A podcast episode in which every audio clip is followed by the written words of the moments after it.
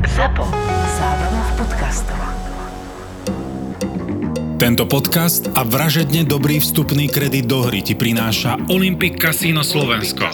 Vyskúšaj šťastie a zaži radosť výhry u nás v prevádzkach v Bratislave, Košiciach a Trnave. S heslom Vražedné psyché si na recepcii vypýtaj vstupný kredit do hry.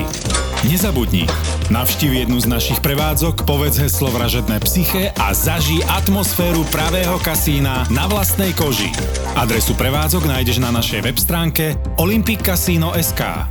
Tento podcast obsahuje opisy fyzického, psychického a verbálneho násilia a tiež opisy brutálneho sexuálneho násilia alebo sexuálnej deviácie páchateľa. Z tohto dôvodu je tento podcast absolútne nevhodný pre poslucháčov mladších ako 18 rokov.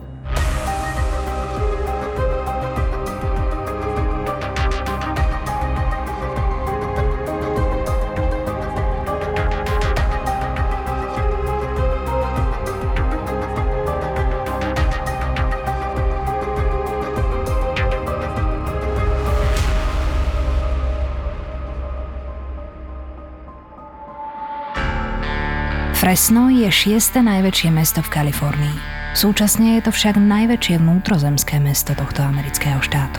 Samotné Fresno má takmer 500,000 obyvateľov. Spolu s okrajovými štvrťami je ich takmer 1 milión. Podľa štatistík je to najchudobnejšie mesto v Kalifornii a takmer 40% obyvateľov žije pod hranicou chudoby. V najchudobnejšej časti tohoto biedou sužovaného mesta sa 12. marca 2004 strhol pred jedným z domov krik. Dve mladé ženy, Sofina Solorio a Ruby Ortiz, sa s podporou skupinky ďalších ľudí snažili dostať do domu. Hoci kričali, až ľuďom prechádzal mráz po chrbte, nebolo im dobre rozumieť. A takmer nikto nechápal, čo chcú a prečo sa dobíjajú do domu. Ich krik bol hysterický, slova popletené, vety nezrozumiteľné. Kto si zavolal políciu? Na otázku službu konajúceho dôstojníka, či došlo k streľbe, odpovedal volajúci, že nie, ale že ide o niečo vážne. Nevedel však presne určiť, o čo ide. Vo Fresne je otázka, či došlo k streľbe, jedna z rozhodujúcich. Chudobné mesto je plné kriminality a polícia sa ponáhľa len k tým najzávažnejším prípadom. Bez streľby však žiadny prípad nie je taký dôležitý, aby musela prísť hliadka hneď. Väčšinou je to trvá tak pol hodiny, občas aj hodinu. Ani v tomto prípade sa nikto nešiel potrhať a hliadky si dali na čas. Určite si počul o stave, v akom sa niektoré americké štáty nachádzajú. V okolí na oko nablískaných metropol je len chudoba, bezdomovci, drogy a činnosť gangov. A tie sú až tak činné, že do niektorých týchto častí, ktoré sú pod ich vládou, ani policajti nechodia už. Jak je to možné? Leská bieda kapitalizmu a demokracie. Nedarí sa dokonca ani v tých najvyspelejších štátoch sveta úplne oddeliť demokraciu od anarchie. Pravidlá by mali byť stanovené a malo by byť tvrdo trvané na tom, aby sa dodržiavali. Musím sa zastaviť na hranici, keď ohrozujem iných. A nesmiem prekračovať stanovené pravidlá. A toto je, ako vidíme, aj v možno najvyspelejšom štáte sveta prítomné. Zvnútra domu sa zatiaľ ozýval krik. Patril dvom ženám, ktoré sa snažili skupinku pred domom zahnať preč. Dve ženy vonku však na krik zvnútra domu reagovali ešte väčšou hystériou a silnejším krikom. Snažili sa dobiť do domu. Len ťažko sa dalo pomedzi nezrozumiteľné ručanie zachytiť slová ako zradca, deti, vráť nám ich. Susedia si domysleli, že ide o nejaký spor rodičov, ktorí sa bijú o deti. V podstate si vydýchli. Vždy si vydýchli, keď nešlo o veci medzi gangom Bloods a Crips, ktoré v tejto časti Fresna častokrát po sebe strieľali. Niektorí zapochybovali, či bolo vôbec potrebné volať políciu. Neutíchajúca, skôr stupňujúca sa hystéria ľudí, ktorí sa snažili dobiť do domu, ich však presvedčila, že aj táto situácia je zrejme vážna. Keď sa skupinka ľudí rozhodla zaútočiť na vchodové dvere, z ničoho nič sa samé otvorili. Všetko naokolo stíchlo. Z dvier vyšiel vysoký, takmer 2-metrový statný chlap tmavej pleti. Mal bohaté husté vlasy, zmotané v dredoch, ktoré mu viseli až takmer polopatky. Vážil hojne cez 100 kíl a jeho korpulentné telo zatarasilo celý vstup do domu. Vyšiel von a zaskočený Dav urobil krok vzad. Z chlapa sálala hrôza a odhodlanie. Čo si začal hovoriť, ale nikto mu poriadne nerozumel. V tom mohutný chlap s dlhými dredmi spozornel a stíchol. V diaľke sa začali ozývať policajné sirény. Tmavý muž nemal v úmysle sledovať, ako sa policajné autá prihrnú a v duchu hollywoodských trhákov šmikom zabrzdia pred jeho domom. Otočil sa, zmizol vo vnútri domu a dvere zabuchol za sebou. Okolo stojaci sa zaskočení dívali na ten výjav a jeden od druhého sa vyzvedali, kto bol ten obrovský chlap, čo jediným pohľadom umlčal hystericky vrieskajúci Dav. Len pár susedov v zápäti dosvedčilo, že muž sa volá Marcus Wesson. Je nesmierne nábožensky založený. V dome žije so svojou ženou a takmer 20 deťmi. Nikto ich nikdy presne nespočítal. Vonku ho videli veľmi zriedka. O to väčšmi na nich jeho jednoduchý výstup zapôsobil. Kresťanská cirkev Adventisti 7. dňa bola založená v roku 1863 v štáte Michigan. Z malej náboženskej skupinky sa v priebehu 150 rokov stala celosvetová cirkev s takmer 17 miliónmi členov. Dňom odpočinku je pre nich sobota a zdôrazňujú očakávanie druhého príchodu Krista, odtiaľ pochádza ich názov. Advent znamená príchod. Matka Marcusa Wessona bola doslova fanatickým príslušníkom tejto cirkvi a prísne viedla k jej učeniu aj svojho syna. Otec ich dávno opustil. Marcus sa narodil v auguste 1946 a bol ešte celkom malý, keď otec odišiel. Kým však zmizol, stihol rodinu poriadne týrať. Deti surovo bil. Bol nesmierne prísny, ale ťažký alkoholik a tak jeho odchod nikoho nezarmútil. Wesson vyrastol teda ako adventista 7. dňa. O tejto odnožia som zatiaľ nepočul. Existuje, ale to, čo tam on vyprodukoval, ako je aj potom z ďalšieho textu jasné, tak to nie sú adventisti 7. dňa. To je asi taký rozdiel, ako medzi islamom, ktorý vyznáva pán docent Lenč, a islamom islamistického štátu a Talibanu. To je niečo celkom iného. Kresťanstvo je kresťanstvo, môže mať svoje odnože, môže mať svoje protestantské vetvy, ktoré sa už dnes napríklad so základnou vetvou do značnej miery zbližujú, najmä zásluhou pápeža Františka. Potom sú extrémistické a v tomto prípade on si vymyslel úplne svoju teóriu, ktorú určitým spôsobom do tohoto náboženstva vniesol a toto náboženstvo ňou modifikoval tak, že sa to už ani na to pôvodné náboženstva veľmi nepodobalo. Ale on sám pri neskorších výsluchoch hovoril psychoanalytikom a psychológom, s ktorým sa rozprával, že jeho matka bola doslova fanatická vyznávateľka tohto náboženstva a jeho otec teda alkoholik, tak ako sme spomínali. A tyran. Toto muselo byť veľkou ranou pre jeho osobnostný vývin. To, čo človek zažije v detstve fulžom, všetko, čo potrebujem pre život, som sa naučil v materskej škôlke. Prvé roky života a začínam si myslieť, že môže aj na tom čosi byť, a tak, ako sme sa už o tom rozprávali, podľa Freuda, že už vnútromaternične sa to vlastne začína. Ja som sa pozrel aj na to jeho ranné detstvo a celkom zaujímavé je, že on sa vraj veľmi rád už vtedy hrával na kazateľa. On vraj obdivoval, akú majú títo ľudia charizmu, akú majú moc nad ľuďmi, pred ktorými kážu.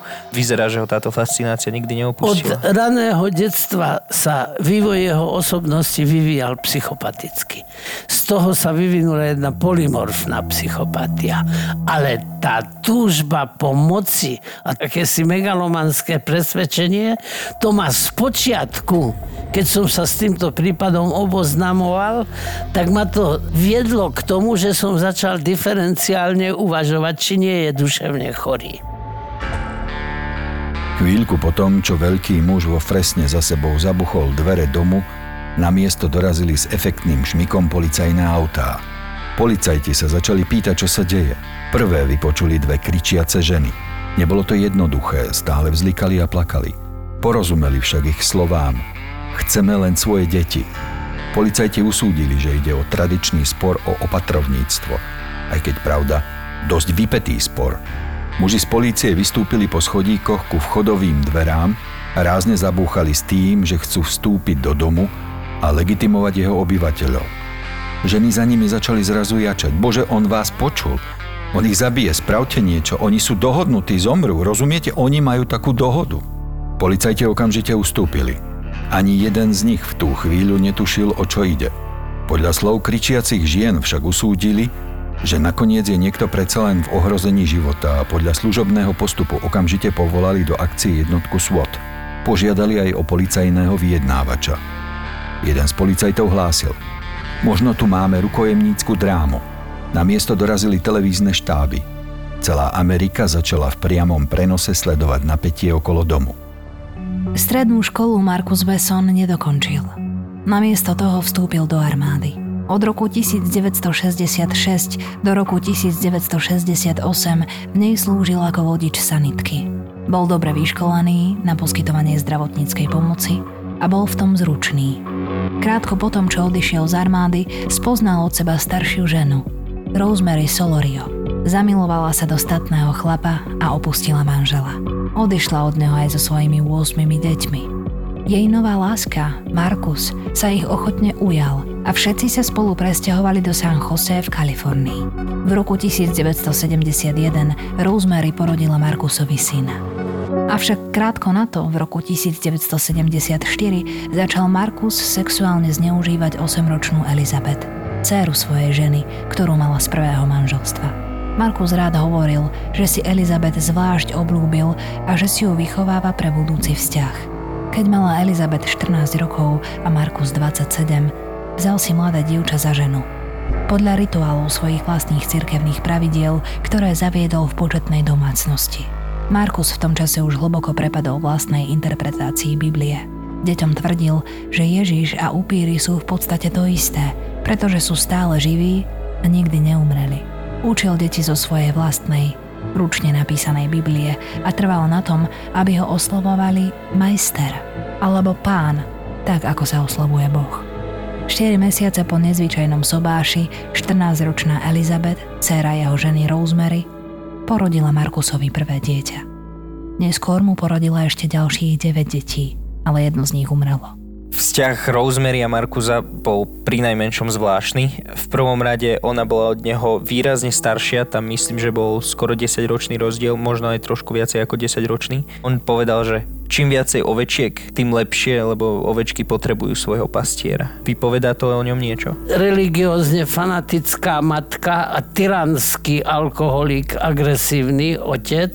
Dosť ťažko sa z týchto pripravených kolají dalo nejakým spôsobom vystúpiť alebo zmeniť tú dráhu. Žena o 10 rokov staršia, to je približne, nevieme presne, ktorá určitým spôsobom nahrádzala tú rodičovskú nevydarenú dvojicu. Potom ale tá fanatická náboženská výchova, ktorá ho určitým spôsobom usmernila a čo si mu dala. No a potom polymorfná sexuálna deviácia, pretože pedofilia, incest, to sú také porušenia sexuálnych tabu. Musí ten človek byť veľmi významne deviovaný eroticko-sexuálne a psychosexuálne. Ako to, že to nevadilo tej jeho manželke, tej Rosemary, že jej zneužíva 8-ročnú dcéru? Bola aj ona sfanatizovaná? Mohla byť nábožensky sfanatizovaná. Tam prakticky každá z jeho dcér, keď dosiahla určitý vek, ešte hlboko pod pubertou,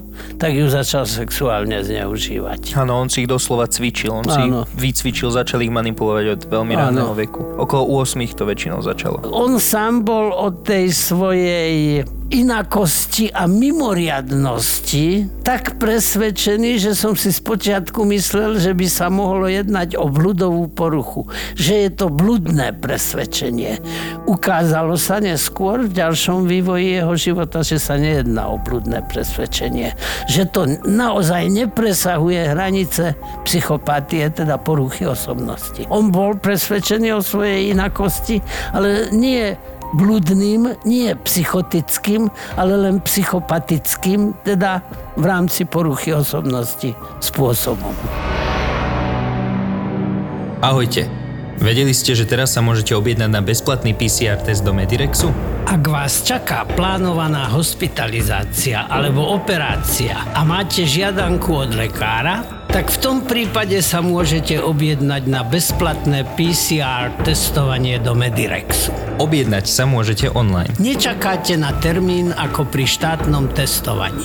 A v Medirexe si sami môžete vybrať presný dátum, čas aj miesto, kde vám urobia odber. Odber sa vykonáva výterom z nosohltana a výsledky PCR testu posielajú z Medirexu vášmu lekárovi v zrýchlenom režime už do 48 hodín. A len zopakujem, je to so žiadankou od lekára zadarmo. Viac informácií o bezplatnom PCR testovaní nájdete na medirex.sk. Medirex. Najmodernejšie laboratória budúcnosti. Situácia pred domom vo Fresne začala byť neúnosná. Dve ženy pod chvíľou omdlievali pod vplyvom obrovskej hystérie, ktorá ich zachvátila. Neupokojili sa ani keď na miesto dorazila jednotka SWAT s vyjednávačom. Zásahový tím sa sústredil pred domom a v jeho okolí. Snažili sa zabezpečiť celý priestor. Rukojemnícka dráma, ktorú v tej chvíli už sledovala celá Amerika na obrazovkách, trvala viac ako hodinu. Veliteľ zásahovej jednotky dal pokyn a k dverám domu pristúpil policajt s vyjednávačom. Rázne na ne zabúchali. Odpoveď však neprišla žiadna. Vnútri bolo ticho, nič sa nepohlo. Skúsili to ešte raz. Žiadna reakcia. Obaja, policajt aj vyjednávač, sa otočili na odchod. Policajt uhol zo schodov a dal pokyn jednotke SWAT, aby prebrala iniciatívu. Dvaja členovia sa rozbehli, aby vyvalili dvere. V tej chvíli sa znútra ozval výstrel. Rozbehnutí policajti a rovnako ich kolegovia z jednotky okamžite ľahli na zem a začali sa kryť tak, ako sú na to vycvičení. Ženy za ich chrbtami začali kričať. Revali od strachu, žiaľu a bolesti, ktorá ich zachvátila. Jedna z nich omdlela. Pribehli k nej záchranári a preniesli ju do sanitky, ktorá ihneď odišla do nemocnice. V tej chvíli sa z domu ozvali ďalšie výstrely. Zopár ľudí tvrdilo, že napočítali spolu 9 výstrelov. Príslušníci zásahovky SWAT dostali pokyn na útok. Rozbehli sa k domu, ale počas behu spomalili, až napokon so zacielenými zbraňami zastali. Na dome sa otvorili vchodové dvere. Pomaly, takmer rozvážne z nich vyšiel ten istý mohutný muž s tmavou pleťou a prešedivenými bohatými dredmi po pás, ktorý pred necelými 2 hodinami prvý raz umlčal dav pred domom svojim fascinujúcim zjavom. Na rozdiel od svojho prvého výstupu bol však teraz celý od krvi. Hoci bol Marcus Wesson hlavou rodiny, nikdy nemal stálu prácu. Mnohopočetná rodina žila najmä z rodinných prídavkov. Ako postupne deti dorastali, posielal ich pán domu pracovať. Museli mu však odovzdávať celú výplatu a on jediný rozhodoval, čo s peniazmi urobia. Častokrát sa sťahovali. Bývali v polorozpadnutých barakoch, na opustených lodiach, kde prišlo aj v stanoch. Sám seba stanovil do úlohy pastiera duší a tak deti nikdy nechodili do školy. Učil ich len on a bol neskonale prísny. Za tajne zjedenú lyžičku arašidového masla odsúdil jedného z chlapcov na 30 dní bitky palicou po chrbte. Tresty vykonával sám veľký majster, pastier duší Marcus Wesson. Vždy túžil stať sa kazateľom. Teraz si tento sen splnil. Bol kazateľom vo vlastnej rodine. Rozprával deťom príbehy z Biblie, ktoré si prispôsobil a ktoré dokonale vymývali hlavy jeho malým poslucháčom. Stále viac a viac bol fascinovaný podobenstvom medzi Ježišom a upírmi a tvrdil, že rovnako ako je pravdivý príbeh o Ježišovi, je pravdivý aj príbeh o upíroch, až napokon dospel k tvrdeniu, že Ježiš bol jedným z upírov. Fascinovali ho nemrtvé stvorenia. Až tak veľmi, že začal zbierať rakvy. Kupoval ich v starožitníctvách, niektoré sám upravoval a potom do nich ukladal deti ako do postielok, aby sa v nich naučili spať. Pán, majster a pastier Marcus v jednej osobe zaviedol tvrdé pravidlá domu. Dievčatá oddelil od chlapcov a zakazoval im stýkať sa. Sám však mladé, dokonca aj tie najmladšie dievčatá navštevoval a od 8 na najvýš 9 rokov ich vyučoval, ako majú zvládať orálny sex. Marcus mal medzi dievčatami svoje obľúbenkyne, ale niektoré nemal rád. Medzi také rátal svoje dve netere, Ruby a Sofinu. Keď ho začali prosiť, aby ich pustil z domu do sveta, súhlasil. Stanovil si však podmienku. Musia nechať svoje dve deti, synov, u neho doma. Koniec koncov boli to aj jeho synovia. Marcus sa počas samovlády v dome dopustil toľkých prípadov sexuálneho zneužívania a incestu, že počase už boli okrem pôvodných detí, s ktorými odišla jeho žena od prvého manžela, vlastne všetky nové deti jeho a plodil ich s deťmi svojej ženy aj so svojimi vlastnými deťmi. Ruby a Sofina nakoniec súhlasili, že nechajú synov u pána domu. Keď však spoznali skutočný svet, pochopili aj to, do akej temnoty ich uvrhol Marcus Wesson. A to, čo ich pohlo ešte viac, bolo zistenie, že v takej temnote zanechali svoje deti. Rozhodli sa preto, že sa pre synov vrátia, aby ich vyrvali bezohľadnému tmárovi z rúk. Boli to tie dve ženy, ktoré spustili hysterický krik pred domom vo Fresne, keď zistili, že sa nevedia dostať k svojim deťom. Tento prípad je až hrozivým príkladom incestu. Považuje sa aj incest za určitý prejav sexuálnej deviácie? Incest medzi najbližšími príbuznými, teda otcom a dcerou, matkou a synom a bratom a sestrou. Je to situácia, ktorá prispieva k degenerácii rodu, pretože sa násobia vrodené dispozície, síce aj priaznivé, ale väčšinou najmenej priaznivé, chorobné. Myslíš, že aj tieto deti museli mať nejaké deformácie spôsobené incestom? Asi pravdepodobne mali. Neviem, či sú známe, alebo nie sú, ale pretože z incestu splodené deti veľmi často, percentuálne vysoko nadpriemerne bývajú postihnuté nejakými telesnými aj duševnými poruchami. Celá táto rodina žila v takom dvojakom systéme. Dievčatá boli permanentne oddelené od chlapcov. No a dievčatami sa zaoberal teda... Prečo to tak bolo? On žiarlil? Normálne, že ešte aj na svojich synov žiarlil, aby náhodou nedochádzal k tomu istému, čo robí on? Tá jeho megalománia, samozrejme, jej súčasťou bola aj žiarlivosť na všetkých mužských príslušníkov, dokonca už aj detských jeho rodiny, pretože on v tej rodine bol absolútnym a neobmedzeným vládcom. A ten narratív, ktorý on všetkým vtlkal do hlav, myslíš si, že on mu sám veril, alebo to bolo z jeho strany len nejaká manipulatívne, účelové správanie? Tuto je treba tú tenkú hranicu udržať medzi psychopatiou a psychózou. On nebol psychotický. To sa nakoniec skutočne ukáže, pretože on veľmi racionálne sa bránil a veľmi racionálne sa snažil vyhnúť trestu, čo psychotik by nedokázal. On tie deti vychoval na svoj obraz. Tie deti pravdepodobne ani nevedeli, čo sa deje. Vychoval ich podľa svojej predstavy. Áno. Podľa svojej abnormnej, poruchovej predstavy. Nepovieme chorobnej, pretože ja sa stále snažím oddelovať duševnú chorobu od iných duševných poruch. Iné duševné poruchy majú oveľa iný forenzný význam ako duševné choroby. Duševné choroby znepríčetňujú väčšine prípadov. A iné duševné poruchy väčšinou znepríčetňujú. I keď nemusí to vždy tak byť celkom presne. Každý prípad treba úplne výlučne a špeciálne a osobitne posudzovať, ale každopádne tento rozdiel medzi duševnou chorobou a inými duševnými poruchami je treba zachovať. I keď často tá hranica býva veľmi tenká. Oni úplne inak vnímali svet, tieto deti. Áno, samozrejme, pretože boli od sveta oddelené. Oni neboli schopné posúdiť realitu okolitého sveta, pretože v ňom nežili. Oni žili vo svojom špeciálne pánom a majstrom vytvorenom svete. On im vlastne tú realitu vytváral. Áno. Keď zakrvavený Marcus Wesson zastal na prahu domu, okamžite ho obstáli kukláči zo SWAT s namierenými puškami. Marcus sa nebránil. Stál pokojne a nenamietal, keď ho začali prehľadávať, či nemá zbraň alebo bombu. Pokojný bol, aj keď mu nasadili putá. Nijako neodporoval. Kukláči vbehli do domu. Predné miestnosti boli prázdne. Nič mimoriadne nenašli. Keď však vstúpili do zadnej miestnosti domu, uvideli v nej navršenú kopu z ľudských tiel. Z veľkých, menších, ale aj celkom malých telíčok. Boli poprepletané nohami a rukami, jedno na druhom. V prvej chvíli príslušníci zásahovej jednotky nevedeli podať hlásenie, koľko mŕtvych našli. Presne to určili až privolaní špecialisti. V zadnej miestnosti bolo na sebe nahádzaných spolu 9 obetí. 7 z nich boli deti mladšie ako 12 rokov. Niektoré ešte celkom maličké, 3 z najmenších detí mali iba 1 rok. 2 ostatné obete boli mladé dievčatá. Jedna mala len 17, druhá 25 rokov.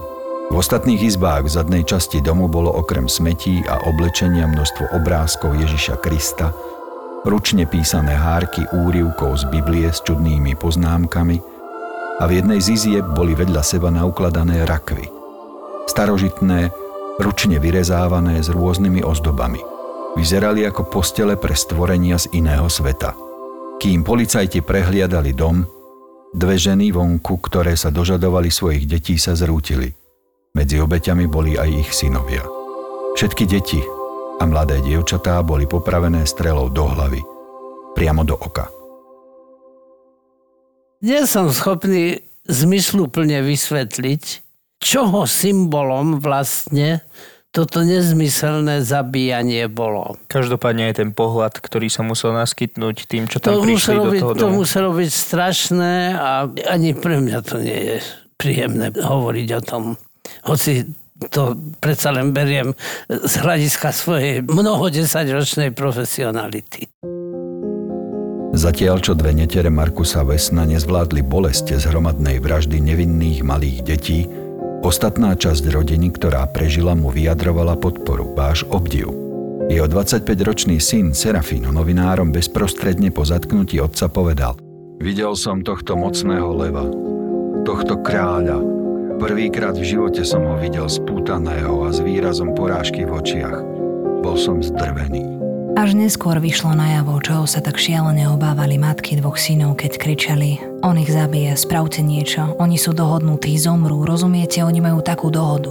Obe ženy hovorili o tajnej dohode, ktorú uzavrel Marcus Wesson so všetkými členmi domácnosti. Podľa nej, ak niekto z rodiny uvidí prichádzať policajtov alebo niekoho, kto by ich mohol zatknúť, celá rodina spácha samovraždu. Jej vykonávateľom mali byť podľa tejto dohody 17-ročná a 25-ročná dcéra. Boli to tie 2 dievčatá, ktoré našli mŕtve pri nebohých deťoch. Je veľmi pravdepodobné, že strelkyňou bola staršia z dcér Sebrena. Pri jej tele sa našla vražedná pištoľ a na nej stopy DNA práve tohto dievčaťa. Po zastrelení detí zrejme sama spáchala samovraždu. Túto domnienku napokon využil samozvaný spasiteľ a pastier detských duší Marcus Wesson vo svojej obhajobe. Tvrdil, že on sám nezabíjal, že to bola Sebrenach a preto je nevinný. Porota skutočne odmietla tvrdenie, že by vražedné výstrely vypálil Marcus Wesson. Napriek tomu ho uznala vinným z úkladnej vraždy 1. stupňa, a to kvôli jeho zodpovednosti za to, že deťom vnútil dohodu o samovražednom pakte. Táto posledná pasáž svedčí o tom, že sa nejednalo o psychotika. Jeho zmysluplná účelová obrana hovorí o človeku, ktorého kontakt s realitou je veľmi dobre zachovaný. Jeho presvedčenie o vlastnej mimoriadnosti nie je presvedčením blúdnym, ale je to len presvedčením psychopatickým. Teda psychopatológia tohto človeka neprekračuje hranicu psychopatie. 17. júna 2005 bol Marcus Wesson odsúdený za 9 vrážd 1. stupňa a tiež bol uznaný vinným v 14 bodoch znásilnenia a sexuálneho zneužívania 7 vlastných dcér a neterí. 27. júna 2005 bol Marcus Wesson odsúdený na trest smrti. Na jeho vykonanie čaká dodnes v štátnej väznici v San Quentine. Je len napováženú, že tento človek čaká v cele smrti a čaká na prípadné vykonanie alebo nevykonanie rozsudku, pretože naďalej trvá blokáda vykonania trestu smrti. V niektorých štátoch sa môže trest smrti udeliť, ale jeho vykonanie je odložené, pretože trvá blokáda. Ja sám z hľadiska také akejsi všeobecnej morálky považujem tie pobyty v celách smrti za ešte väčší trest ako vykonanie trestu smrti, pretože vykonanie trestu smrti celú záležitosť ukončuje. Sice dramatickým a drastickým spôsobom, ale ukončuje, kdežto pobyt v cele smrti, kedy neviem, že či zajtra ráno, nad ránom pre mňa neprídu a neodvedú ma do tej miestnosti, kde to vykonajú, tak to je oveľa väčšie utrpenie. Ale Nemyslím si, že takéto utrpenie podstupuje, pretože ani láska k sebe nie je u neho taká veľká, že by ako nejaké strašné utrpenie prežíval to, že už vlastne čaká na smrť. Ide o jeden z tých prípadov, kde aj odporca trestu smrti mávne rukou. Áno, súhlasím. Tento prípad je jeden z tých, z ktorých si treba vziať ponaučenie a následne ho na dobro uzavrieť a nevrácať sa k nemu. Akýkoľvek náboženský fanatizmus, to je niečo, čo sa ľudskému chápaniu, emocionálnemu prežívaniu reality a nejakému takému si spolužitiu ľudí, tomu, čo my liberálni demokrati hovoríme, že takto by sme mali existovať, tak sa tomu úplne vymyká. A to, čo sa tomu úplne vymyká, ja teraz poviem svoje osobné presvedčenie, tak to nie je dobré.